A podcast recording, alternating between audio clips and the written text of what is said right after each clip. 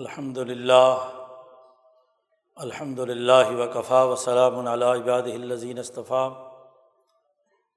بعد، فاعوذ باللہ من الشیطان الرجیم۔ بسم اللہ الرحمن الرحیم۔ قال اللہ تبارک و تعالی، ثم اتم الصیام الى اللیل ولا تباشروهن وانتم عاکفون فی المساجد۔ تل کا حدود اللہ فلاں تقربہ کزال کا یبین اللہ آیات لناس لعلہم یتقون۔ وقال النبی صلی اللہ علیہ وسلم، من صام رمضان ایمان واحتسابا غفر له ما تقدم من ذنبه. وقال النبی صلی اللہ علیہ وسلم، من قام رمضان ایمان واحتسابا غفر ما تقدم من ذنبه. وقال النبی صلی اللہ علیہ وسلم کانت بنو اسرائیل تسوسحم الانبیاء كلما حلق نبی خلف نبی آخر. علالہ نبی آبادی سیقون خلفاء فیکسرون وقال النبی صلی اللہ علیہ وسلم لا تزال طائفة من امتی قائمین علی الحق، لا يضرهم من خالف. صدق اللہ مولان العظیم و صدق رسول النبی الکریم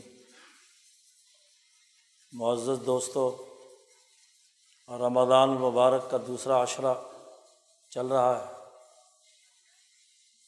آج سولہ رمضان المبارک ہے۔ رمضان المبارک کے بابرکت مہینے میں کئی ایسے بنیادی امور ہیں جو دین اسلام نے ہمارے لیے، ہماری آسانی کے لیے، دنیا اور آخرت کی کامیابی کے لیے متعین کیے ہیں۔ گزشتہ دو جماعت میں یہ حقیقت واضح کی گئی تھی کہ اللہ تبارک و تعالیٰ نے اس خاص موسم میں انسانی روحوں کو اپنی طرف کھینچنے کے لیے دن کا روزہ اور دن کے روزے کا ایک مکمل نظام نظام سیام وضع فرمایا ہے، مقرر کیا ہے۔ نبی اکرم صلی اللہ علیہ وسلم نے نظام سیام سے متعلق بنیادی اثاثی امور کی وضاحت کر کے ایک مکمل کام کرنے کا طریقۂ کار اور سنت اللہ بیان فرما دی۔ اسی طرح دوسرا اہم ترین کام اس ماہ مبارک میں یہ ہے کہ رات کے آغاز سے لے کر رات کے اختتام تک زیادہ سے زیادہ وقت قرآن حکیم کی تلاوت، سماعت اور قرآن حکیم کے ساتھ اپنے قلب کو متعلق کرنے کی، فکر کرنے کی ضرورت ہے۔ اس کے لیے تراوی کا نظام، تہجد کا نظام، کہ قرآن حکیم کو ایک ایسی اجتماعیت کے ساتھ اور وہ بھی اللہ کے حضور کھڑے ہو کر پورے سکون اور توجہ اور اطمینان کے ساتھ قرآن حکیم کی سماعت کی جائے، تاکہ آیات مبارکہ سے جو انوارات، جو تجلیات دنیا میں پڑھ رہی ہیں، انہیں ہمارے دل پوری توجہ اور یکسوئی کے ساتھ جذب کریں۔ امام شاہ ولی اللہ فرماتے ہیں کہ قرآن کی روحانیت سے ربط پیدا کرنا مقصود ہے۔ اس لیے کہ یہی وہ ماہ مبارک ہے کہ جس میں قرآن حکیم بلکہ تمام کتب مقدسہ اللہ نے نازل فرمائی ہیں۔ انہیں رمضان المبارک کے ایام میں تمام کتابیں، صحف ابراہیم، تورات ضبور انجیل، کتاب مقدس، قرآن حکیم پر مبنی وہ علوم انسانیت پر نازل ہوئے ہیں، جن پر عمل کر کے انسانیت دنیا اور آخرت میں کامیاب ہو سکتی ہے۔ ان دو کاموں کے کرنے سے انسان کے اندر اس کی روحانیت طاقتور ہوتی ہے۔ اور اس کی بہیمیت کے جو شدت پسندانہ جذبات اور اس کے اندر جو انہماک ہے وہ ختم ہوتا ہے۔ بہیمیت کمزور ہوتی ہے، حیوانی خصلتیں دب جاتی ہیں اور رحمانی عادات اور فرشتوں کی عادات، ملکی اور روحانی اور نورانی اثرات انسانی روحوں پر پڑتے ہیں۔ یہ اس لیے ضروری ہے کہ اس کے ذریعے سے انسان کی انسانیت صحیح اور درست خطوط پر قائم ہو۔ ایک تیسرا کام بھی رسول اللہ صلی اللہ علیہ وسلم نے اس رمضان المبارک میں ہم پر سنت کے طور پر جاری کیا ہے۔ نظام سیام اور نظام قیام کے ساتھ ساتھ نظام اعتکاف اعتکاف خاص طور پر آخری اشرے کا۔ اسے بھی بطور سنت کے نبی کرم صلی اللہ علیہ وسلم نے جاری کیا ہے۔ ان اعلیٰ استعداد کے لوگوں کے لیے کہ جو لوگ جنہیں قرآن حکیم محسنین کہتا ہے، وہ لوگ جو انسانی سوسائٹی کو لیڈ کرتے ہیں، رہنما ہیں، مراکز کا نظم و نسق چلانے والے ہیں۔ ہم جانتے ہیں کہ دنیا کا کوئی نظم و نسق ہائر ایجوکیشن کے بغیر درست خطوط پر قائم نہیں ہو سکتا۔ تو قرآن کی ہائیسٹ تعلیم حاصل کرنے کے لیے اعتکاف کا ایک نظام مرتب کیا گیا ہے۔ تاکہ اس کے ذریعے سے انسان ان اعلیٰ امور پر غور و فکر کریں جو انسانیت کی ضرورت ہے اور اللہ سے تعلق کے حوالے سے، انسانیت کے اندر ایسی سرگرمی، ایسی فقاہت، ایسی سمجھ بوجھ پیدا کرتی ہیں کہ جس سے وہ انسانی مسائل حل کرنے کی استعداد کا حامل بن جاتا ہے۔ روزہ ہر انسان پر فرض کیا گیا ہے۔ نظام سیام سے کوئی مرد اور عورت بالغ جو اس ماہ مبارک کو پائے مسلمان سوائے مریض اور مسافر کے، اس پر لازمی ہے۔ مریض اور مسافر کو بھی بعد میں اس کی قضا کرنی ہے۔ کوئی آدمی اس سے مستثنا نہیں ہے۔ اسی طرح قیام رمضان، اس کے بھی دو دائرے ہیں۔ ایک عوامی اور عمومی ہے۔ عوامی اور عمومی یہ ہے کہ نبی اکرم صلی اللہ علیہ وسلم نے ارشاد فرمایا کہ جس آدمی نے جماعت کے ساتھ عشاء کی نماز ادا کر لی اور جماعت کے ساتھ فجر کی نماز ادا کر لی، گویا کہ اس نے ساری رات اللہ کے راستے میں قیام کیا ہے۔ یہ تو عام لوگوں کے لیے ہے، کیونکہ ایک مزدور، ایک کسان، ایک ہاری دن بھر کے کام کاج سے تھکا ہارا، رات کو آتا ہے تو اس کے جسم میں اتنی سخت نہیں ہوتی کہ وہ لمبی تراوی اور لمبے تہجد ادا کرے۔ تو اس لیے عام انسانوں کے لیے تو یہی ہے کہ وہ با جماعت نماز ادائیگی کا اہتمام اور اگر اس کے ساتھ کچھ سنتیں اور نفلیں بھی پڑھ لیں، تو اس سے کیا ہے؟ گویا کہ ساری رات اس نے، اس کا سونا بھی گویا کہ ایک عبادت ہے کہ صبح کو اس نے انسانیت کے لیے کام کرنا ہے۔ لیکن جو لوگ محسنین جنہیں کہا جاتا ہے، جو دین اسلام کے نظام کو چلانے، قائم کرنے اس کا سسٹم بنانے کے ذمہ دار ہیں جو انسانوں کی رہنمائی کے فرائض سر انجام دے رہے ہیں۔ جنہوں نے نظم نسق چلانا ہے، تو انہیں دین کی اعلیٰ تعلیم کی ضرورت ہے۔ اور ان کے لیے سنت موقعہ کے طور پر لازم ہے کہ وہ تراوی ضرور اہتمام کے ساتھ پڑھیں۔ قرآن حکیم کو پوری توجہ کے ساتھ سنیں۔ اسی طرح ان میں سے بھی جو اعلیٰ درجے کا محسنین کی جماعت ہے۔ اس کے لیے لازمی ہے کہ اول تو پورا ماہ مبارک اللہ کے لیے ایک جگہ مقیم ہو جائے۔ اور اگر ایسا ممکن نہ ہو کام کاج کی وجہ سے اور دیگر مصروفیات کی وجہ سے، تو کم از کم جو آخری اشرا ہے، اس کا اعتکاف کریں۔ آخری دس دن اعتکاف کیا جائے اعتکاف کا مطلب ہے کسی ایک جگہ پر مقیم ہو جانا، یکسو ہو جانا، بند ہو جانا، باقی تمام کام ملتوی کر دینا۔ اور صرف اور صرف اللہ کی طرف متوجہ ہو کر دین کے میکنزم کو سمجھنا، دین کی فقاہت کو سمجھنا۔ اس کے انسانی سوسائٹی پر جو اثرات مرتب ہوتے ہیں، ان کا جائزہ لینا۔ وہ اصول و قوانین جو اللہ نے کتاب مقدس قرآن حکیم میں بیان کیے ہیں، نبی اکرم صلی اللہ علیہ وسلم کے فرامین میں بیان کیے گئے ہیں۔ ان کے اسرار جاننا، ان کے عملی انتباق کو دیکھنا۔ انسانی سوسائٹی پر ان قوانین کا کیا امپیکٹ ہوتا ہے، اسے سمجھنا۔ اس کے لیے یکسو ہو جانا ایک جگہ پر۔ یہ اعتکاف کا تصور دنیا کے ہر ایک اسکول آف تھاٹ میں پایا جاتا ہے۔ دنیا میں ممکنہ طور پر جتنے بھی نظام ہے حیات وجود میں آئے ہیں، ہر نظام ہے حیات کے پیچھے ایک فکر کار فرما ہوتا ہے، ایک بیانیہ ہوتا ہے، ایک اسکول آف تھاٹ ہوتا ہے۔ اور امام شاہ ولی اللہ فرماتے ہیں کہ دنیا میں ممکنہ طور پر ایسے مکاتب ہے فکر دین اسلام کے علاوہ دو ہے پوری انسانی تاریخ کا جائزہ لیا ہے۔ اور دین اسلام اور دین حنیفیت کو شامل کر کے کل تین ملتیں ہیں بس۔ اس سے زائد نہیں۔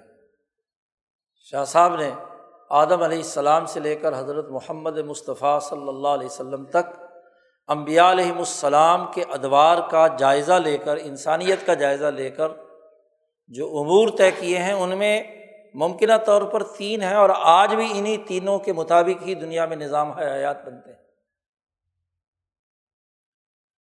پہلا یہ کہ انسان اپنی زمین کے جو طبیعتی خواص ہیں، مادی اثرات اور نتائج ہیں، ان پر غور و فکر کرتے ہیں۔ اور اس سے جو نتائج مرتب ہوتے ہیں، اس کی اساس پر اپنی زندگی کے اعمال مرتب اور مدّ کرتے ہیں۔ گھر کا نظام کیسے چلے گا، معیشت کیسے چلے گی، سیاست کیسے طے ہوگی، باقی امور کیسے سر انجام دیے جائیں گے، تو جو مادی نقطۂ نظر سے مادیین کے نزدیک فائدہ مند چیز ہوتی ہے، اسے اختیار کر لیا جاتا ہے۔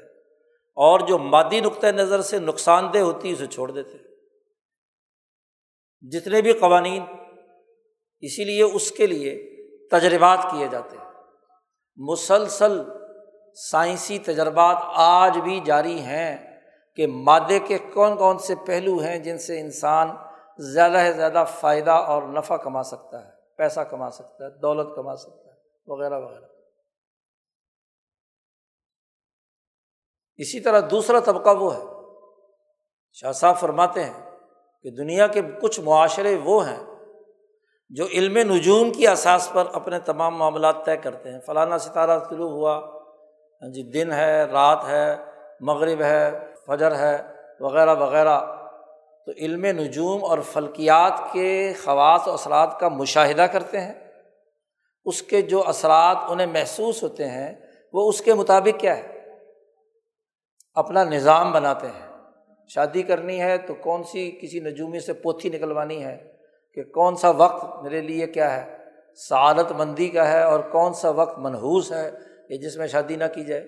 کھانا، پینا اور امور، الیکشن، ولیکشن، آج کل ہر چیز نجوم کے پیچھے گھوم رہی ہے۔ تو دوسرا ممکنہ طریقہ یہ ہوتا ہے۔ اب اگر ہم ان دونوں طریقوں کو دیکھیں تو ایک تو عام انسان ہے جو اپنے رہنماؤں اور لیڈروں کے پیچھے چل کر مادی منفاط کے امور کے مطابق اپنا روز مرہ کا نظام چلاتا ہے۔ اس کا فلسفہ کیا ہے؟ اس کی تحقیق کیا ہے؟ اس کی ریسرچ کیا ہے؟ اس کا اس کے ساتھ کوئی لینا دینا نہیں۔ کیونکہ اس کی استعداد ہی اتنی نہیں ہے۔ اور ایک طبقہ وہ ہے جو اعلیٰ دماغ کا ہے۔ وہ روز ایک نئے تجربات اور مشاہدات تھنک ٹینک جنہیں کہا جاتا ہے۔ سائنسدان جنہیں کہا جاتا ہے۔ وہ مسلسل غور و فکر کر رہے ہیں اور مادے کی دنیا پھاڑ پھاڑ کر دیکھ رہے ہیں کہ انرجی کہاں سے نکلے گی، فائدہ کہاں سے ہوگا، کون سا ایسی دھات ہے جو نیٹ میں استعمال ہو اور اس سے کیا ہے، کون کون سے فائدے ہونے چاہیے۔ آج سلیکون ویلی وجود میں آ چکی ہے۔ ہاں جی اس کے ذریعے سے بہت ساری چیزیں ہاں جی نئی نئی دریافت ہو رہی ہیں اور ان دریافتوں کا ایک امبار ہے۔ کہا جاتا ہے کہ جی یہودی اور یہ مادیت پرست بڑی بڑی نئی نئی تخلیقات کر رہے ہیں۔ مسلمانوں نے کیا کیا؟ تو یہ فضول قسم کا اعتراض ہے۔ ان کا متمع نظر صرف مادہ ہے۔ تو مادے کی تحقیق و تفتیش کے پیچھے ان کا اعلیٰ دماغ۔ اور جو لوگ یہ تحقیق و تفتیش کرتے ہیں، وہ دنیا سے کٹے ہوئے ہوتے ہیں۔ وہ ایک لیب میں بند ہیں۔ یکسو ہیں۔ اپنی تمام توانائیاں، ذہنی، عقلی صلاحیتیں اس کے لیے خرچ کر رہے ہیں۔ پچھلے دنوں سائنسدانوں نے جو مالیکیول اور خلیے کے اندر جو نیوکلس ہے، اس کی تحقیق کے لیے سرن لائبریری جو دنیا بھر کے تقریباً سو سے زائد ملکوں کے سائنسدانوں کا پروجیکٹ رہا ہے۔ جی کتنے مہینے وہ اس کے اندر بند رہے نیچے غار کے اندر؟ کہ یہ دیکھیں کہ اس نیوکلس کو توڑ کر کے انرجی کیسے ظاہر ہوگی؟ گاڈ پارٹیکل کے نام سے یا کسی نام سے انہوں نے ایک چیز دریافت کی۔ اب وہ دنیا سے کٹے ہوئے تھے۔ میاں، بیوی، رشتہ، ختم، سب کچھ۔ ہاں جی ادھر ادھر۔ یکسو ہیں۔ ایک جگہ پر کیا بند ہیں؟ مقیم ہیں۔ کس مقصد کے لیے؟ مادے کا کھوج لگانے کے لیے اور مادے سے اپنا نظام بنانے کے لیے۔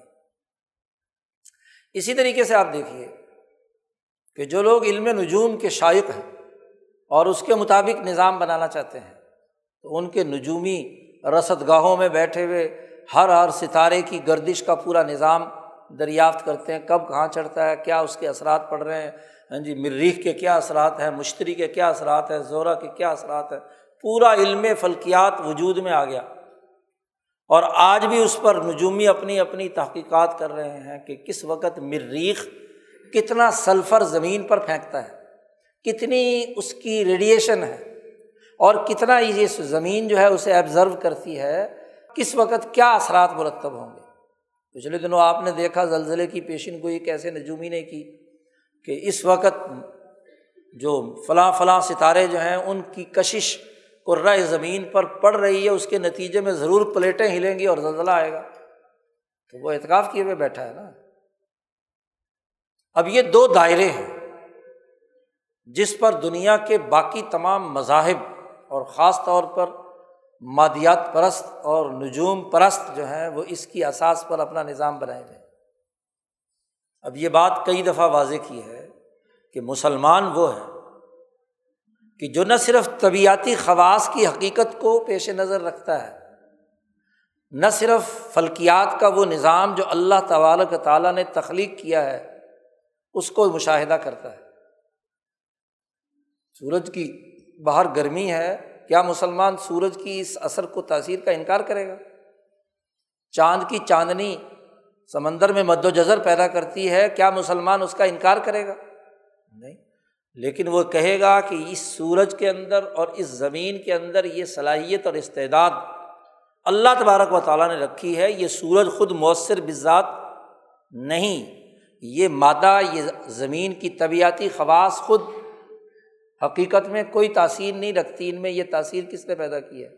اس اللہ نے پیدا کی۔ اب تحریک حنیفیت کیا ہے؟ اسلام کیا ہے؟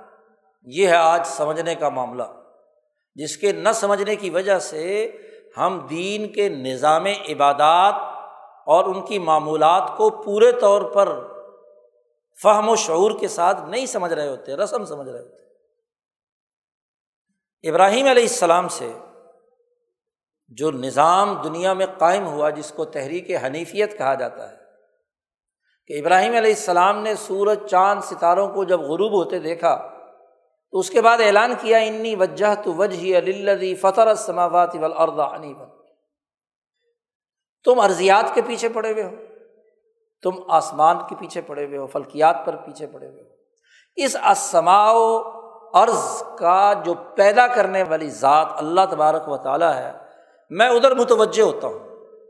یعنی مسلمان ارضیاتی اور فلکیاتی اثرات سے اوپر جو ذات باری تعلیٰ کا نظام فرشتوں کا، ملائے اعلیٰ اور ملائے سافل کا نظام ہے، اس نظام پر یقین رکھتا ہے۔ اس کی طرف متوجہ ہونے کا نام ہے مسلمان ہونا۔ اسلام کا لفظی معنی کہ محض سرنڈر کر جانا، یہ محض نہیں، بلکہ اسلام کے ساتھ ایمان ضروری ہے۔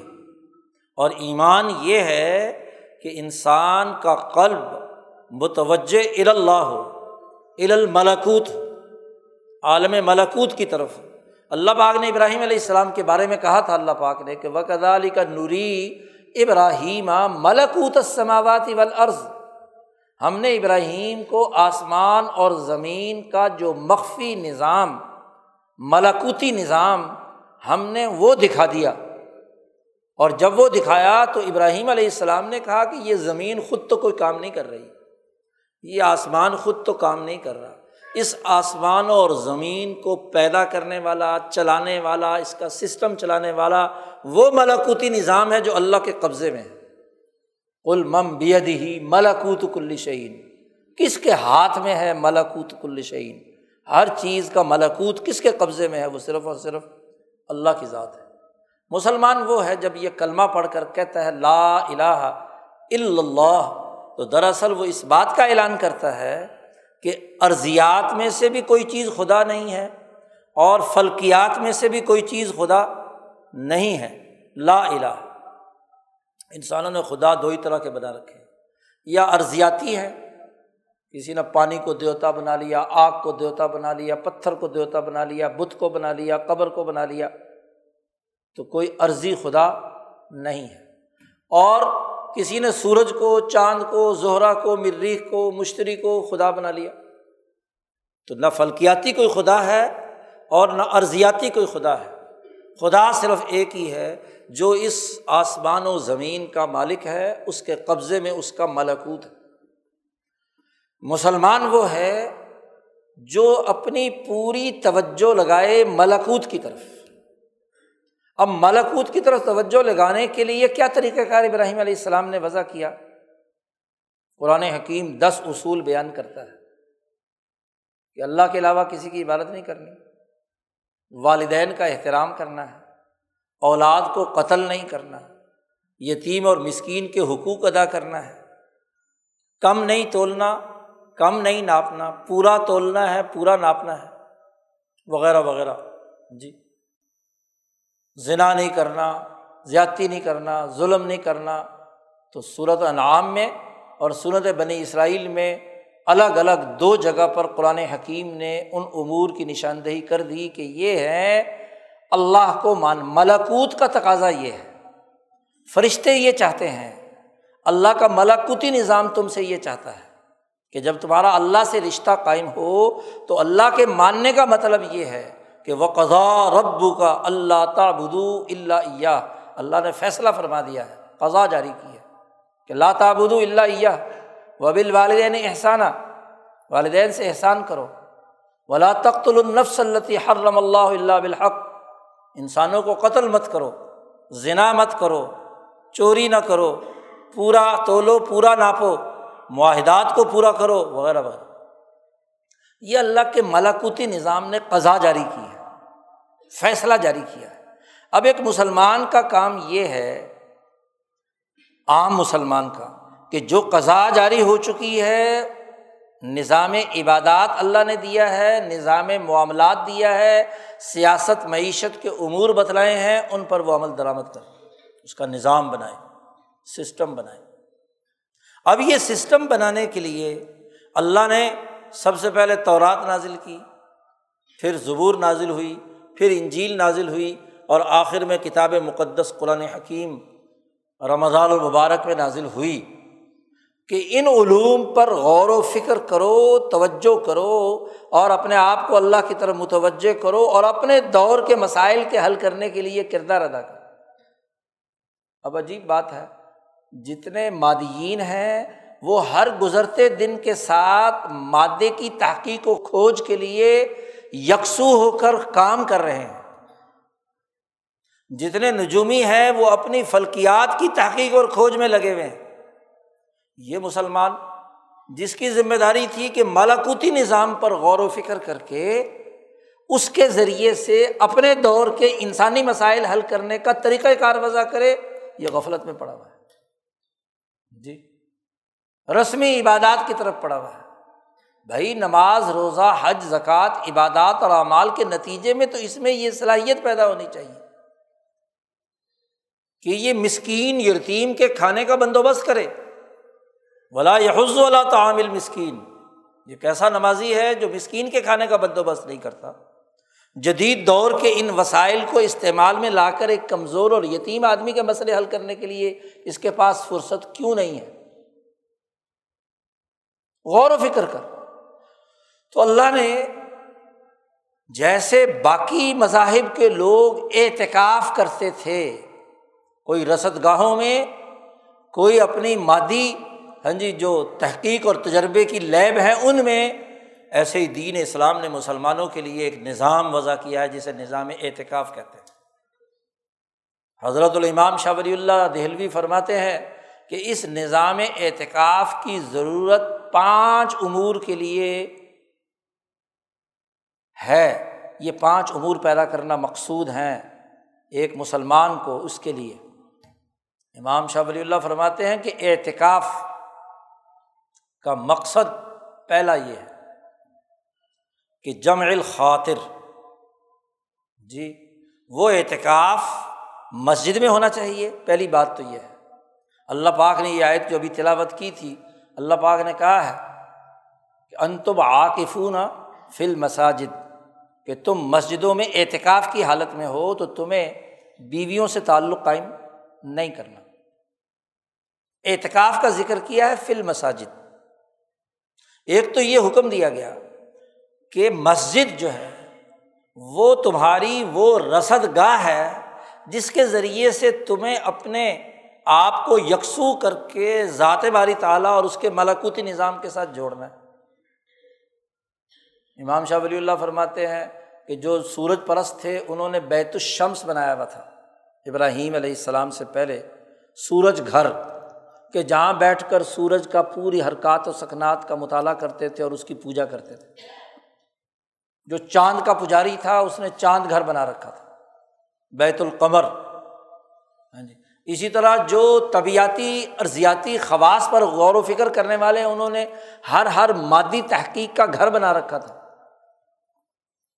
تو ابراہیم علیہ السلام نے جب ملکوتی نظام کا مشاہدہ کر کے اللہ سے تعلق کا نظام بنایا تو انہوں نے کہا کہ اس کے لیے ایک اللہ کا گھر بھی ہونا چاہیے، بیت اللہ۔ اس لیے انہوں نے آ کر بیت اللہ الحرام اسماعیل کے ساتھ مل کر بنایا، اللہ کا گھر بنایا۔ شاہ صاحب فرماتے ہیں کہ جیسے بیت الشمس اور بیت القمر تھا، اس کے مقابلے میں بیت اللہ الحرام بنایا۔ کہ اس کے ذریعے سے انسان اللہ کی طرف متوجہ ہو، اللہ کے جو انوارات و تجلیات یہاں نازل ہو رہے ہوں، اس کے ذریعے سے اس کی عقل، اس کا شعور، اس کی سمجھ، اس کے نظام ہاں جی زندگی سے متعلق عبور اس پر منکشف ہوں، اس کے لیے گھر بنایا۔ اور چودہ، پندرہ سال، بلکہ چالیس سال بعد نبی اکرم صلی اللہ علیہ وسلم نے فرمایا، چالیس سال بعد بیت اللہ الحرام کے چالیس سال بعد بیت المقدس بنایا ابراہیم علیہ السلام۔ دوسرا اللہ کا گھر بنایا۔ تو یہ اللہ کا گھر اور پھر ساری مسجدوں کو حکم دیا کہ وہ بیت اللہ الحرام کی طرف رخ کر کے ہاں جی بنے حضرت مولانا الیاس صاحب دہلوی فرماتے ہیں کہ مسجد نبوی کی بیٹیاں ہیں۔ یہ ساری کی ساری دنیا بھر کی مساجد، مسجد نبوی بیت اللہ الحرام کی طرف رخ کر کے بنائی گئی ہے۔ تو دنیا بھر کی ساری مسجدیں اس کی بیٹیاں ہیں کہ وہ بھی خانہ کعبہ کی طرف رخ کر کے بنائی جائیں گی۔ تو اصل تو بیت اللہ الحرام ہے اور بیت اللہ کا جو نیٹ ورک پوری دنیا میں مساجد کے ذریعے سے مساجد اللہ کے ساتھ قائم ہے، تو مسجد میں آ کر اس ملاکوتی نظام کے ساتھ اپنا رشتہ قائم کرنا ہے۔ ایک تو عام لوگوں کا معاملہ ہے کہ وہ آئیں پانچ وقت کی نماز جماعت کے ساتھ غور و فکر کریں اور اس ملاکوتی نظام کے ساتھ اپنا جوڑ پیدا کریں۔ جی۔ نبی اکرم صلی اللہ علیہ وسلم نے فرمایا کہ مسلمان جب مسجد میں نماز پڑھ رہا ہوتا ہے تو دراصل وہ اپنے اللہ سے باتیں کر رہا ہوتا ہے۔ یونا جی رب بہو وہ اپنے رب سے مناجات کرتا ہے۔ ایک دفعہ نبی اکرم صلی اللہ علیہ وسلم مسجد میں تشریف لائے، مسجد کی دیوار پر کسی نے تھوک رکھا تھا۔ تو حضور کو بڑی ناگواری ہوئی اور آپ نے فرمایا کہ دیکھو، جب تم کھڑے ہوتے ہو تو تمہارے اور دیوار کے درمیان اللہ ہوتا ہے۔ اس لیے جس کسی کو تھوک آئے تو اس کو چاہیے کہ اپنے کپڑے میں تھوک لیا کرے۔ یہ نہیں کہ قالین پر تھوک لے۔ ہاں جی مٹی والا تھا اس وقت تو تو مٹی میں تھوک کر مٹی اس پر ڈال دے۔ دیوار پہ مت تھوک کر۔ کیونکہ وہاں تو اللہ بھی ایسے تم گفتگو کر رہے ہو۔ تو مسجد اللہ سے رابطے کا مرکز ہے۔ اور مسجد کا رابطہ بیت اللہ الحرام سے ہے اور بیت اللہ الحرام عرش الہی کے نیچے ہے، تو یہ ربط پیدا کرنے کا مرکز ہے۔ تو عام لوگ تو پانچ نمازیں، رمضان کے روزے اور تراوی وہ رکھیں اور کریں۔ اور رمضان کے مہینے میں اولیاء اللہ کا طریقہ تو یہ کہ رمضان کے مہینے میں پورا کا پورا رمضان کا مہینہ اعتکاف کرتے ہیں۔ اور اگر ایسا عام لوگوں کے لیے ممکن نہیں تو کم از کم آخری دس دن تو اعتکاف کریں اور اس اعتکاف میں پانچ کام کرنے ہیں۔ نمبر ایک، شاہ ولی اللہ صاحب فرماتے ہیں کہ اس کے نتیجے میں یہ ہونا چاہیے کہ یہ اعتکاف سے لجم الخاطر، انسانی خیالات میں جو انتشار ہے وہ ختم ہو کر تمام انسانی خیالات ایک نقطے پر جمع ہو جائے۔ اور وہ نقطہ توحید کا ہے، ذات باری تعالیٰ کے ساتھ ہے۔ آدمی منتشر خیال والا آدمی ہے، کبھی کام نہیں کر سکتا۔ کبھی یہ خیال، انسان بغیر خیال کے رہتا نہیں ہے۔ خاطر کہتے ہیں خیال کو۔ اور خیال کا تعلق دماغ سے ہے۔ انسان کے دماغ میں عقل کے اندر خیالات کی یلغار رہتی ہے۔ اور اگر آدمی مختلف اور منتشر خیالات کی حالت میں ہو، تو اس کا کام کرنے کی استعداد کم ہو جاتی ہے، بلکہ نہ ہونے کے برابر۔ کیونکہ ابھی ایک خیال آیا اور ابھی اس کو کرنا شروع کیا تھا، دوسرا خیال آ گیا۔ اسے چھوڑا، دوسرا کر لیا، تیسرا کر لیا، چوتھا کر لیا، پانچواں کر لیا۔ تو ایسا آدمی کبھی کامیاب نہیں ہو سکتا۔ اس کے لیے ضروری ہے کہ جو انتشار فکر ہے، نظریاتی بحران ہے، خیالات کا الجھاؤ ہے، اس میں سے نکل کر ایک جگہ پر تمام خیالات کو جمع کر لیا جائے کہ میں یہ کام کس مقصد کس ہدف، کس نظریے کے تحت کرنا چاہتا ہوں؟ یہ انسان میں صلاحیت ہے۔ خیال مٹ تو نہیں سکتے، یاد رکھو۔ خیالات جب یلغار کر لیتے ہیں، ان کا مٹانا انسانی بس میں نہیں ہوتا۔ اسے روٹی کا بھی خیال ہے، روٹی اگر بھوک ہے تو ظاہر خیال تو آئے گا۔ یا اگلے وقت کی روٹی کا خیال ہے۔ اسے بیوی کا خیال ہے، بچوں کا خیال ہے اور نہ جانے پتہ نہیں کتنے خیالات ہیں، خریداری کا ہے، فلانا کا ہے، فلانے کا ہے، فلانے کا ہے۔ لیکن انسان جب مسجد میں آ کر اعتکاف کی حالت میں ہوتا ہے ہاں جی مسجد میں یکسو ہوتا ہے، تو پھر یہ سارے خیالات ایک سسٹم کے تحت مربوط ہو جاتے ہیں۔ آدمی ان کی پلاننگ کرتا ہے صحیح طریقے سے کہ ٹھیک ہے، یہ خیال ہے، یہ کام کرنا ضروری ہے، تو اس کے لیے اتنا وقت مقرر کر لو اتنے وقت میں کھانا اتنے وقت میں کھایا جا سکتا ہے، اتنے وقت میں حاصل کیا جا سکتا ہے، اتنے وقت میں پانی پیا جا سکتا ہے، اتنے وقت میں اولاد کو اور بیوی بچوں کو وقت دیا جا سکتا ہے، وغیرہ وغیرہ۔ اس کی مینجمنٹ کرتا ہے لیکن یہ سارے کام صرف اللہ کی رضا اور انسانیت کی خدمت کے لیے۔ نظریہ درست ہو گیا۔ مولانا عبید اللہ سندھی فرماتے ہیں کہ ان دین کی بنیادیں دو ہی باتیں ہیں، خدا پرستی اور انسان دوستی۔ اختراب اللہ ہے اور ارتفاق انسانیت کے حوالے سے ہے۔ تو یہ دونوں چیزوں پر تمام خیالات جمع ہو سکتے ہیں۔ جن کا تعلق دنیا کے امور سے ہے، زندگی بسر کرنے کے امور سے ہے، اس کا تعلق انسان دوستی سے رہنا چاہیے۔ کہ انسان کا حق ہے۔ جیسے رسول اللہ صلی اللہ علیہ وسلم نے فرمایا، تجھ پر تیری جان کا بھی حق ہے، کھانا، پینا وغیرہ وغیرہ۔ تیری بیوی کا بھی حق ہے۔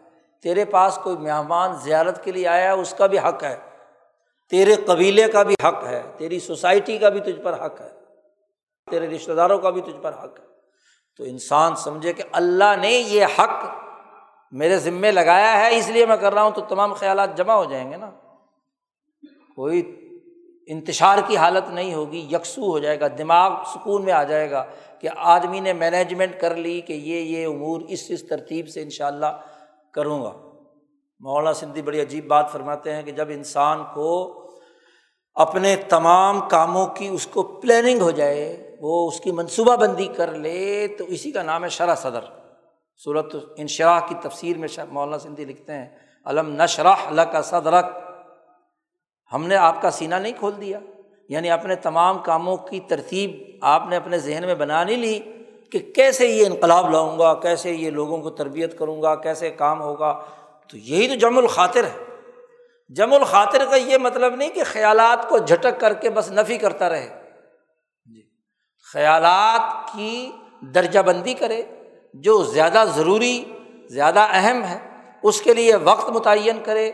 اور جو دوسرے غیر ضروری ہیں، ان کو بعد میں کرنے کی کوئی ترتیب بنائے، وغیرہ وغیرہ۔ اس کو کہتے ہیں جمع الخاطر۔ تو نظام اعتکاف کا پہلا بنیادی ہدف یہ ہے کہ اس اعتکاف کے ذریعے سے خیالات کا انتشار ختم ہو اور انسان کے اندر اپنے تمام امور کو سر انجام دینے کی بہتر مینجمنٹ پیدا ہو جائے، اس پر غور و فکر کرے۔ ایک جگہ جم کر بیٹھ گیا، مقیم ہو گیا۔ اور جب تک آدمی یکسوئی کے ساتھ اپنے معاملات پر غور و فکر نہیں کرتا، درست مینجمنٹ تیزی میں، جلد بازی میں، ہبڑ دبڑ میں، تو کام نہیں ہوتا۔ آدمی ادھر ادھر کیا ہے، اور زیادہ الجھا لیتا ہے، تو یکسوئی ضروری ہے۔ تو ایک تو اعتکاف کا یہ مقصد ہے۔ دوسرا اس اعتکاف کا یہ مقصد ہے کہ جب خیالات کی آپ نے ایک پلاننگ کر لی، ایک منصوبہ بندی کر لی، تو دل پر جو خیالات کی یلغار کی وجہ سے ہاں جی خرابیاں پیدا ہوئی ہوئی ہیں۔ دوسرا مقصد یہ کہ صفا القلب، دل صاف کرنا۔ دل پر جو ضرورت پوری کی ہے آپ نے، اس ضرورت کے اثرات دل پر نہیں آنے چاہیے۔ جی دل صاف ستھرا ہونا چاہیے۔ اس کو شاہ صاحب نے ایک بڑی مثال سے واضح کیا سماہت کی، کہ جیسے ایک آدمی بھوک لگی ہوئی ہے، مثلاً ایک آدمی کو، اور اس کی ضرورت خیالات بار بار آ رہے ہیں، روٹی روٹی روٹی، کھانا، اور اس کی وجہ سے دل بھی کیا ہے؟ پریشان ہے کیونکہ جب اسے غذا نہیں مل رہی تو ظاہر ہے کہ وہ بھی ہڑبڑا کر اٹھا ہوا ہے۔ تو اس لیے کیا آدمی جب کھانا کھا لیتا ہے؟ ضرورت پوری ہو گئی۔ تو بھوک ختم ہو گئی۔ جب ختم ہو گئی تو دل مطمئن ہو گیا کہ نہیں؟ اس پر اس غذا کے خیالات کی الغار نہیں ہوگی، اب باقی کاموں کے لیے تو جب انسان کے خیالات یکسو ہو گئے تو دوسرا بنیادی کام یہ ہے کہ اب وہ دل کو بالکل صاف ستھرا کر ہر قسم کے خیالات کے بوجھ سے آزاد کر کے وہ عبادات، تلاوت قرآن حکیم ازکار استغفار وغیرہ وغیرہ جو رسول اللہ صلی اللہ علیہ وسلم نے بیان کیے کہ اس رمضان المبارک میں کثرت سے استغفار کیا کرو، اللہ کا ذکر کیا گیا کرو، تلاوت کلام پاک کیا کرو اور ہاں جی جہنم سے نجات اور جنت کا مطالبہ کرو اللہ سے۔ تو دل اب صاف ہو کر متوجہ ہو گیا، باقی امور کی منصوبہ بندی ہو گئی مینجمنٹ ہو گئی، اب قلب کی صفائی۔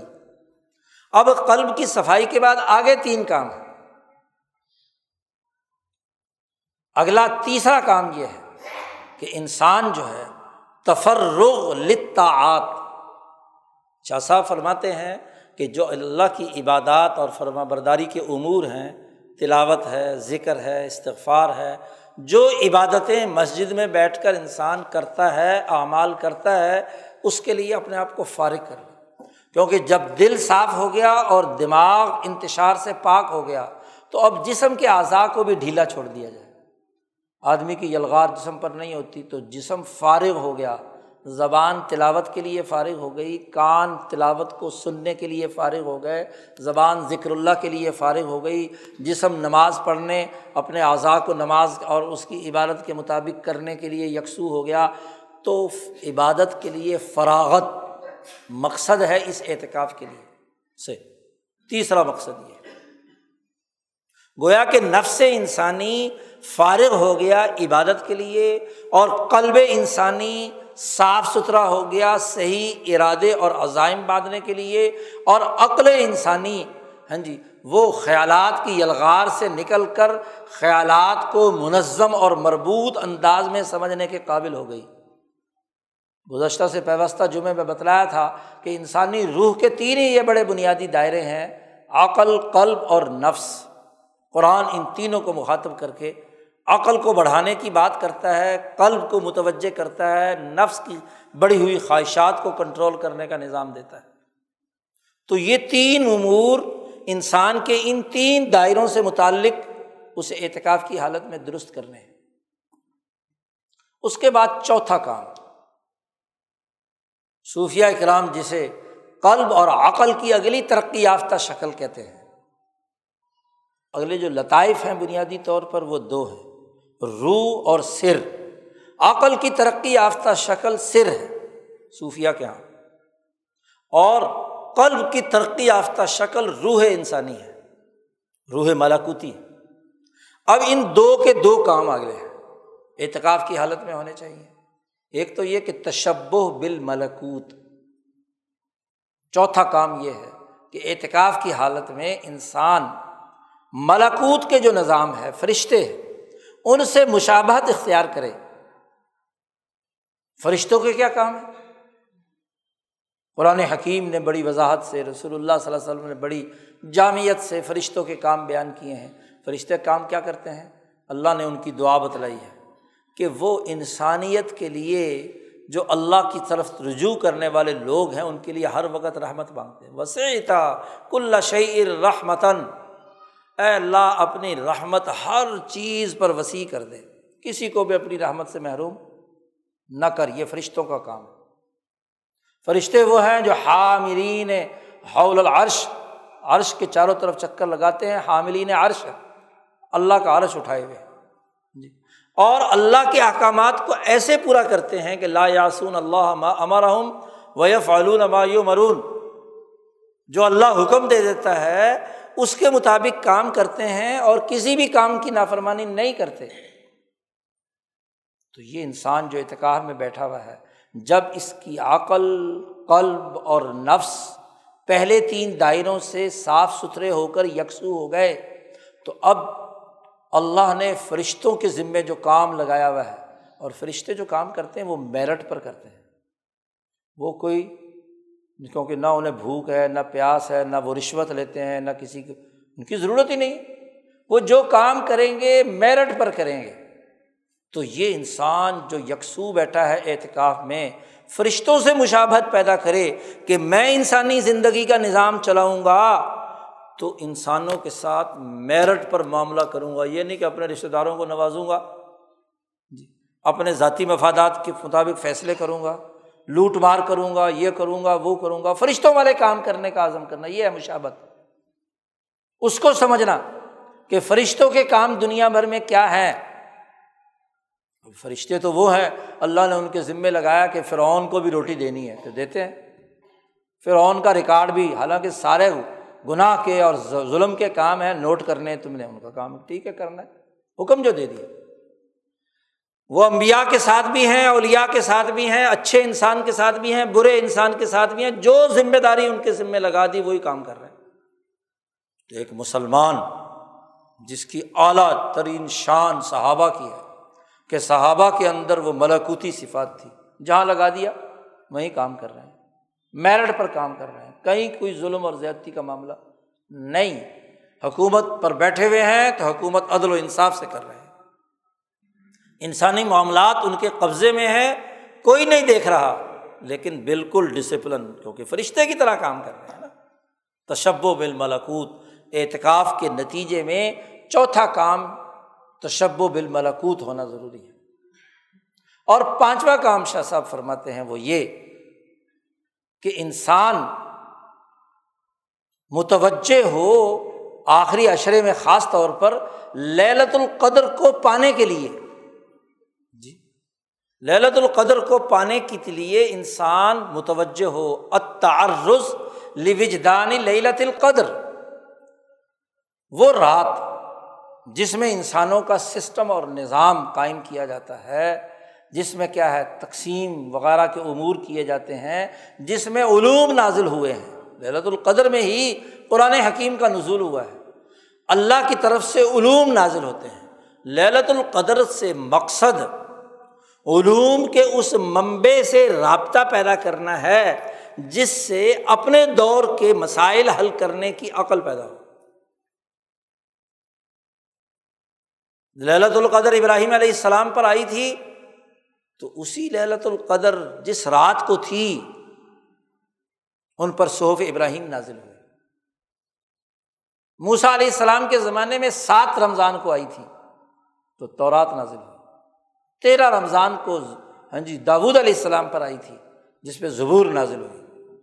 جی چوبیس رمضان کو عیسیٰ علیہ السلام پر آئی تھی، جب ان پر انجیل نازل ہوئی۔ اور ستائیس رمضان کو زیادہ اقوال کے مطابق للت القدر رسول اللہ صلی اللہ علیہ وسلم پر آئی تھی، جب قرآن حکیم نازل ہوئی۔ یعنی للت القدر وہ رات ہے جس رات میں اللہ کی طرف سے علوم منتقل ہوتے ہیں۔ اب ایسی کتابیں تو نازل نہیں ہوں گی قیامت تک۔ یہ نہ ہوگی کوئی آدمی کہے جی میں للت القدر تلاش کروں گا، وہ مجھ پر بھی کوئی نہ کوئی کتاب نازل ہو جائے۔ نہیں۔ ہاں ایک کام ہو سکتا ہے کہ اس کتاب پر غور و فکر کر کے ان آیات اور احکامات کے مطابق اپنے دور کے سلگتے ہوئے مسائل حل کرنا۔ جیسے امام شافی نے کیے، جیسے امام اعظم، امام ابو حنیفہ نے کیے، جیسے امام بخاری نے فقہ مرتب کی صحیح بخاری فقہ نے اولیا نے علمائے ربانیین نے، جنید بغدادی نے، شیخ عبد القادر جیلانی نے بہاؤدین ذکریہ ملتانی نے، خواجہ معین الدین اجمیری چشتی نے مجد الفسانی نے، امام شاہ ولی اللہ نے۔ یعنی اس رات رات تو آئے گی۔ اس لیے رسول اللہ صلی اللہ علیہ وسلم نے فرمایا کہ اب نبوت کا دروازہ تو بند ہے، تم للت القدر کی تلاش کیا کرو۔ التمسو للت القدر۔ تلاش کرو اس کو۔ اور اس تلاش کرنے کا مقصد یہ کہ اس کے ذریعے سے تمہاری وہ علمی تحقیق، تمہارے تھنک ٹینکس ہاں جی اس رات کو بیٹھ کر غور و فکر کریں کہ آج کے اس دور کے انسانی مسئلے کیا ہیں اور ان کے حل کے لیے اس وقت مالا اعلیٰ کا کیا حکم ہے، کیا رنگ ہے۔ جسے امام اعظم، امام عنیفا نے دریافت کیا، جن فقہار اور آئمہ نے دریافت کیا، جن کو ہاں جی مجدین امت دریافت کرتے چلے آ رہے ہیں۔ قیامت تک رسول اللہ صلی اللہ علیہ وسلم نے فرمایا کہ میری امت میں مجدین آئیں گے۔ ایک سو سال بعد تو ضرور ہی آئیں گے۔ انہوں نے اپنے دور کے مسائل حل کرنے ہیں۔ مجدین امت کا کام کیا ہے؟ کہ وہ اس قرآن پر غور فرمائیں۔ جو اس عظیم الشان للت القدر میں آیا تھا اور وہ ہاں جی ایک ہی تھی، منفرد۔ اس لیے امام شاہ ولی اللہ فرماتے ہیں کہ جو للت القدر جس میں قرآن نازل ہوا، وہ ایسی یونیک، ایسی منفرد رات تھی کہ نہ اس سے پہلے ایسی کوئی رات آئی اور قیامت تک نہ ایسی رات آئے گی۔ وہ للت القدر تو بہت اونچے درجے کی تھی۔ نہ انزل نہ فی للت القدر۔ وہ تو ہزار مہینوں سے بھی زیادہ ہے۔ ہزاروں مہینے، ہزاروں دن، ہزاروں سال اس پر قربان ہے۔ ویسی رات کبھی دوبارہ نہیں آ سکتی لہرت القدر والی لیکن اس کے فہم اور سمجھنے کی راتیں آ سکتی ہیں۔ اب آپ دیکھیے کہ اعتکاف کا نظام بنایا گیا تھا اس لیے کہ یہاں وہ اعلیٰ دماغ جنہوں نے اپنے دور کے انسانی مسائل حل کرنے کی ذمہ داری ہے جن پر جنہوں نے علم منتقل کرنا ہے، رہنمائی دینی ہے، جنہوں نے سسٹم بنانا ہے، جنہوں نے سیاست قائم کرنی ہے، دین کی، جنہوں نے معیشت قائم کرنی ہے، جنہوں نے سماج بنانا ہے، وہ اس اعتکاف کی حالت میں بیٹھ کر اس للت القدر کو تلاش کر کے قرآن حکیم کے علوم سے وہ اپنے دور کے، اپنے سال کے، اپنے مستقبل کے مسائل کے حل کرنے کے لیے علوم کی تحقیق اور کھوج لگائیں، فقہ اور اشتہاد کا کام کریں، فقہی بصیرت پیدا کریں، فقہی شعور پیدا کریں، جس کے ذریعے سے اپنے دور کے مسائل حل ہوں۔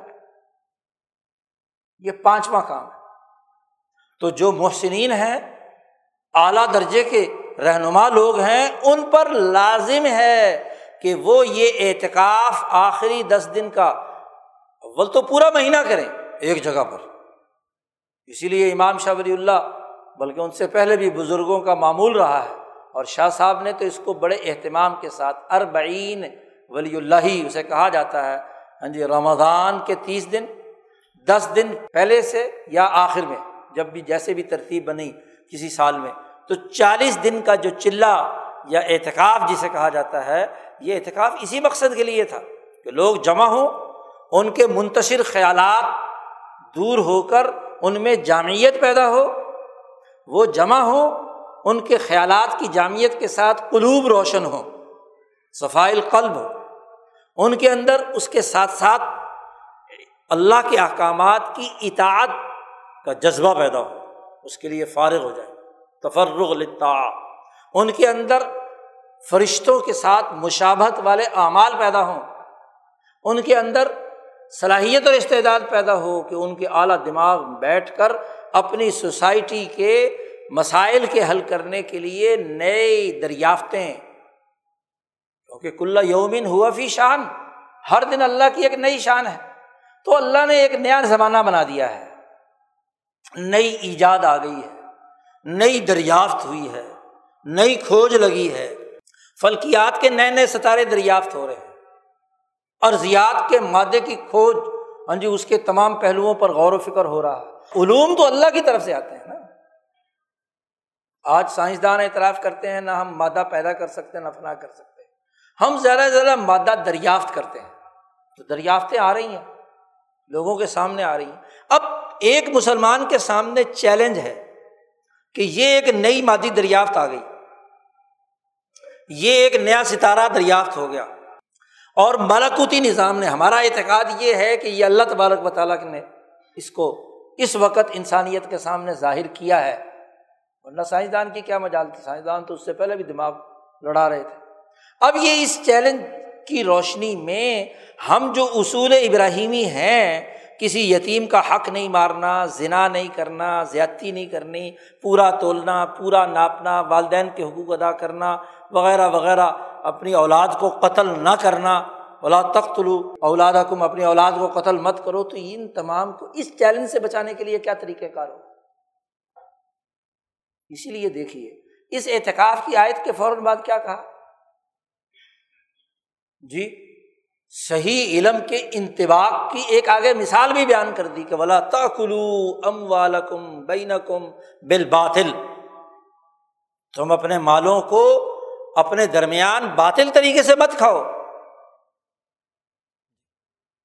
بال باطل طریقے سے مت کھاؤ۔ محنت اور مشقت سے کما کر کسی نے مال کمایا ہے تو تم باطل طریقے سے لوٹ لو۔ جھوٹ اور فراڈ کے ذریعے سے لے لو۔ بے کے بغیر اور وہ بھی رضامندی کے بغیر کسی دوسرے کا مال لینا حرام ہے۔ تو کیونکہ سرمایہ پرستی کا یہ مرض، یہ مادیت اور علم نجوم کی بنیاد پر پیدا ہو سکتا تھا۔ تو ایک ملاکوتی نظام پر اعتماد رکھنے والا آدمی اس کے لیے لازمی قرار دے دیا کہ وہ مالوں کو باطل طریقے سے مت کھائے، جائز طریقے سے، محنت، مشقت سے، عدل و انصاف کے ساتھ، صحیح تبادلہ دولت اور بے کے ساتھ اس کے علاوہ مت کر یعنی وہ اعتکاف میں غور و فکر کرے، اس کے تھنک ٹینک بیٹھیں وہ غور و فکر کریں کہ کہاں کہاں مال عقل بال باطل کے طریقے اس مادی دنیا نے ایجاد کیے ہیں اور اس کا توڑ کیسے ہوگا؟ بین دوسری خرابی کیا ہو سکتی تھی؟ سوسائٹی میں تدلو بہا الحکام۔ حکمرانوں کو رشوت وت ہو جی۔ نئی نئی ایجادات ہوں گی، نئی نئی مادی اور فلکیاتی چیزیں دریافت ہوں گی اور وہاں جو حکمران اس زمانے کے ہوں گے، وہ اس ٹیکنالوجی کو استعمال میں لا کر رشوت خوری کا نظام بنا سکتے ہیں۔ لہٰذا احتکاف کرنے والے احتکاف کرنے والے کو غور و فکر کرنا ہے کہ قرآن تعلیمات کی روشنی میں کیسے وہ رشوت خوری کے اس نظام کا مقابلہ کرے گا۔ تدلو بہا الحکامی، حکمرانوں ظالم حکمران جو رشوت لے کر کام کرتے ہیں۔ ان کو پیسے دے کر اپنے کام نکلوانا۔ ہو حاجی، ہو نمازی ہو روزے دار، ہے بیٹھا اعتکاب میں، لیکن رشوت دے کر کام کرواتا ہے۔ رشوت خور ہے۔ رمضان میں اعتکاف کرنے آ گیا اور اس کے بعد کیا ہے؟ وہی کام شروع کر دیا۔ بلکہ وہاں بیٹھ کر بھی واٹس ایپ پہ اور آج کل کے موبائل وہاں سے بھی سودے بازی کر رہا ہوتا ہے۔ سرمایہ دار اعتکاب میں بیٹھا ہوتا ہے۔ وہیں وہی سارے کاروبار کر رہا ہوتا ہے۔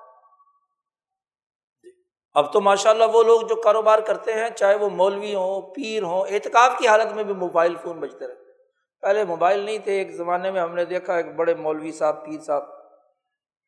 اتکا میں بیٹھے ٹیلی فون دس رکھے ہوئے ہیں سارے اور سارا کاروبار بیٹھ کر وہاں اس پردے کے اندر ہو رہا ہوتا ہے۔ آج بھی سرمایہ داروں نے یہ عجیب بات ہے، جو اعتکاف انسانی مسائل کے حل کرنے کے لیے تھا، وہ مسائل کے پیدا کرنے کے لیے۔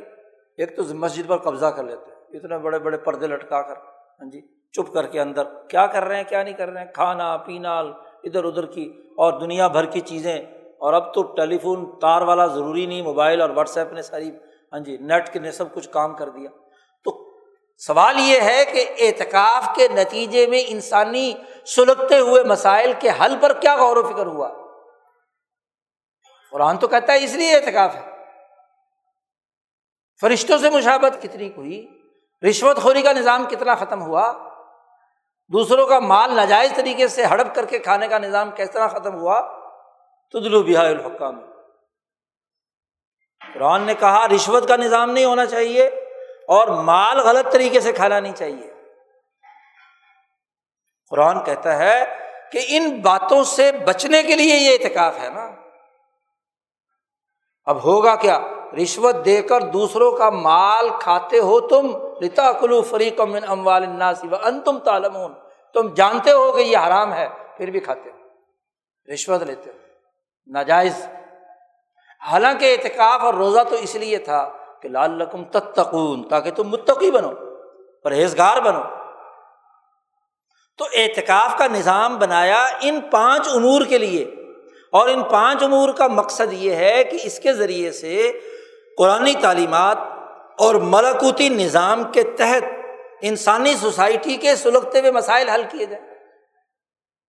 اب مسائل پر کوئی گفتگو نہیں، انتشار خیالات پر کوئی بات چیت نہیں۔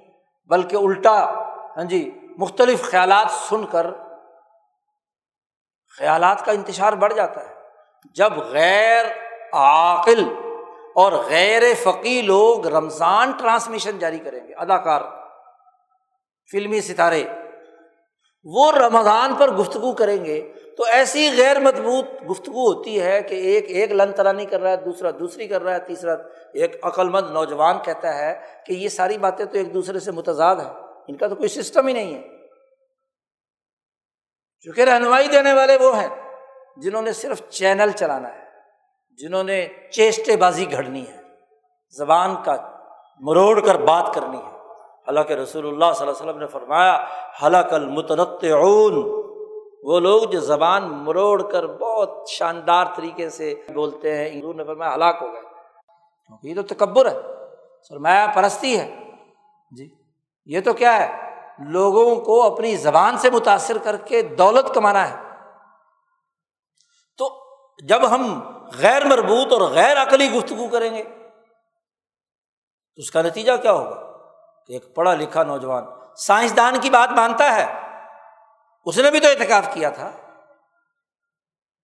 اس نے بھی ایک نئی تحقیق نکالی تھی۔ اس کی بات مانتا ہے اس کو استعمال بھی لاتا ہے۔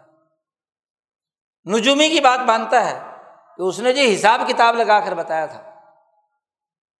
لیکن تمہاری بات کیوں نہیں مانتا؟ اس لیے کہ تم اعتکاف جس مقصد کے لیے تھا، اول تو وہ کرتے نہیں۔ عجیب بات ہے۔ رمضان کا مہینہ اور خاص طور پر یہ آخری اشرا اعتکاف کے لیے تھا۔ اور یہاں ماشاء اللہ بڑی بڑی مسجدوں اور مدرسوں کے مولوی رسید بک اٹھا کر کراچی، لاہور، بمبئی، کلکتہ اور کہاں کہاں شہروں میں سرمایہ داروں کے سامنے بھیک مانگنے کے لیے پھر رہے ہوتے جی؟ در در پھر رہے ہوتے بھائی، اس وقت تو یکسوئی کے ساتھ تمہیں امت پر اللہ کی رحمت کی وسعت کی دعا کے لیے اور ان کے مسائل کے حل کرنے کے لیے جمع ہونا تھا۔ مدرسے سے چھٹی بھی اس لیے کی جاتی ہے۔ دارالعلوم دیوبند میں چھٹی کی جاتی تھی رمضان کے مہینے کی، اسی لیے کہ پڑھائی نہیں ہوگی، اعتکاف ہوگا، تربیت کا عمل ہوگا۔ تھانہ بھون کی خانقاہ میں، گنگو کی خانقاہ میں، رائے پور کی خانقاہ میں، حضرت شیخ الحدیث کے یہاں سہارنپور میں خود دیوبند میں حضرت مدنی اعتکافات ہوتے تھے۔ اور علماء کی ذمہ داری تھی ان اعتکاف میں۔ عام آدمی تو بیچارہ اپنی معاشی ضروریات کی وجہ سے ہاں جی بہت کم وقت نکالتا ہے۔ ان کی تربیت کا مرکز تھا۔ اور وہ رسید اٹھائے، بک اٹھائے، مانگتے پھر رہے۔ اور کمیشن، کہتے جی رمضان ہی تو لگنا ہے۔ کمیشن پر چندہ مانگتے ہیں۔ اتنا کمیشن ہمارا باقی مدرسے کا۔ ہاں جی کمیشن زیادہ ہو جاتا ہے۔ ہاں جی مدرسے والے کا تو فائدہ پتہ نہیں ہوتا ہے کہ نہیں ہوتا۔ تو عجیب بات ہے۔ اسی طرح اس ماہ مبارک میں یکسوئی ایک بڑی ہاں جی جماعت کے ایک رہنما حضرت شاہ عبد العزیز رائے پوری رحمۃ اللہ علیہ کے پاس آئے رمضان میں کہ حضرت دعا کریں، بہت ساری جماعتیں نکلیں۔ حضرت نے فرمایا کہ بھائی کیوں نکلیں؟ میں تو یہ دعا نہیں کرتا۔ دین کا مزاج تو رمضان میں ایک جگہ مقیم ہو کر اعتکاف کرنے کا ہے، یکسوئی سے بیٹھنے کا ہے، اپنے خیالات کو یکسو کرنے کا ہے۔ وہ جو ادھر ادھر پھرنا، گھوم پھرنا ہے تو انتشار خیال ہوگا۔ یکسوئی ختم ہو جائے گی۔ تو جو رہنما ہے ان کی تو ذمہ داری ہے کہ وہ یہ پانچ کام کم از کم اعتکاف میں کریں۔ خیالات کو یکسو بنائیں، دل کو صاف ستھرا بنائیں، عبادات اور طاعات کے لیے متوجہ ہوں، اس کے لیے فارغ ہوں، اپنے آپ کو کریں۔ بالاکوتی نظام کے ساتھ، فرشتوں کے ساتھ مشابت اختیار کریں اور ان علوم کو حاصل کرنے کے لیے للت القدر تلاش کریں۔ جس کے ذریعے سے انسانی مسائل کے حل کرنے کی عقل، علم، شعور ان کے دماغ پر نازل ہو۔ امام شاہ ولی اللہ رحمۃ اللہ علیہ کی سوانے میں مولانا محمد عاشق فلتی القول الجلی میں لکھتے ہیں کہ آخر زمانے کے تو جتنے بھی سال ہیں، باقاعدہ حضرت نے ہر رمضان میں اعتکاف کیا ہے۔ اور ہر رمضان کے اعتکاف میں للت القدر پائی یا رمضان کے راتوں میں شاہ صاحب پر علوم فوج در فوج نازل ہوئی وہ سسٹم دین اسلام کا جو آج شاہ صاحب کی کتابوں میں ہے، وہ رمضان میں ہی ان کے قلب پر نازل ہوا ہے۔ رمضان المبارک میں ہی انہوں نے فیوز الحرمین لکھی ہے، خانہ کعبہ حرم کے اندر بیٹھ کر۔ جی۔ تو رمضان وہ مبارک مہینہ ہے جس میں روزہ اور قیام رمضان کے بعد نظام اعتکاف مرتب کیا گیا کہ کم از کم آخری اشرے میں ان کاموں کے لیے اعتکاف کیا جائے کہ اپنے آپ کو ایک مہذب تربیت یافتہ اور اس ملاکوتی نظام کو سمجھنے والا، اس کے دور کے نازر ہونے والے رنگ کو سمجھ کر دین کا عملی نظام بنانے والا فرد تیار ہو۔ ہے محسنین کے لیے، اعلیٰ درجے کے لوگوں کے لیے۔ ہاں جو لوگ ان کے ساتھ شریک ہوتے ہیں تو ظاہر صحبت کے اثرات پڑھتے ہیں۔ شاہ صاحب فرماتے ہیں کہ ایک جگہ پر بہت سارے چراغ جل رہے ہوں تو روشنی ہاں جی بہت بڑھ جاتی ہے، دل زیادہ لگتا ہے۔ اور پھر اہل اللہ کی صحبت میں رہنے سے، ان کے قلب کی روشنی سے باقی لوگوں کے اندر بھی کیا ہے، اثرات مرتب ہوتے ہیں۔ تو یہ بنیادی نظام دین اسلام نے دیا ہے۔ نبی اکرم صلی اللہ علیہ وسلم کا اس امت پر سب سے بڑا احسان یہ ہے کہ انہوں نے انسانی مسائل کے حل کرنے کے لیے ایسی آسانی پیدا کر دی کہ ہر کام کا ایک نظام متعین کر دیا۔ آپ دیکھیے، کسی کام کے کرنے کا نظام موجود نہ ہو، کوئی سسٹم نہ ہو، ہلڑ بازی ہو، تو کوئی کام کرنا کتنا مشکل ہوتا ہے۔ اور اگر ایک ڈسپلن ہو، ایک نظم و نسق ہو، ایک نظام ہو، اس کے عبور طے ہوں، تو وہ کام کرنا کتنا آسان ہے۔ آپ صلی اللہ علیہ وسلم کی سب سے بڑی خصوصیت نظام متعین کرنا ہے۔ آج بڑے افسوس کی بات ہے کہ ہماری مذہبی جماعتیں جی پڑھنے پڑھانے والی ہوں یا تبلیغ کرنے والی ہوں، سسٹم کو نظر انداز کرتی ہیں۔ نظام کو نظر انداز کرتی ہیں۔ اسی لیے المیے سے دو چار ہے، منتشر دماغ ہے۔ اسی لیے کیا ہے، پورے نتائج نہیں حاصل کر پا رہی اصل بات رسول اللہ صلی اللہ علیہ وسلم کی جو خصوصیت ہے، آپ کی جو عقیدت ہے، آپ نے جو دین اسلام کا ایک نظام انسانیت کے لیے متعین کیا ہے، اسے سمجھنا، اس کا شعور پیدا کرنا، اس راستے سے اللہ کی طرف جانا سب سے آسان راستہ یہ ہے۔ رسول اللہ صلی اللہ علیہ وسلم کا دین، اس لیے رسول اللہ صلی اللہ علیہ وسلم نے فرمایا، میں جو دین لایا ہوں، وہ روشن بھی ہے، آسان بھی ہے۔ اس کے اندر سماہت بھی ہے۔ بعشت بال ملت الحنیفیت سمحت البیضا مجھے مبوس کیا گیا ہے ایک ایسی ملت کے ساتھ جو بہت آسان ہے، روشن ہے ہاں جی بہت لوگوں کے لیے سہولت والی ہے سباہت اور وقار پیدا کرنے والی ہے۔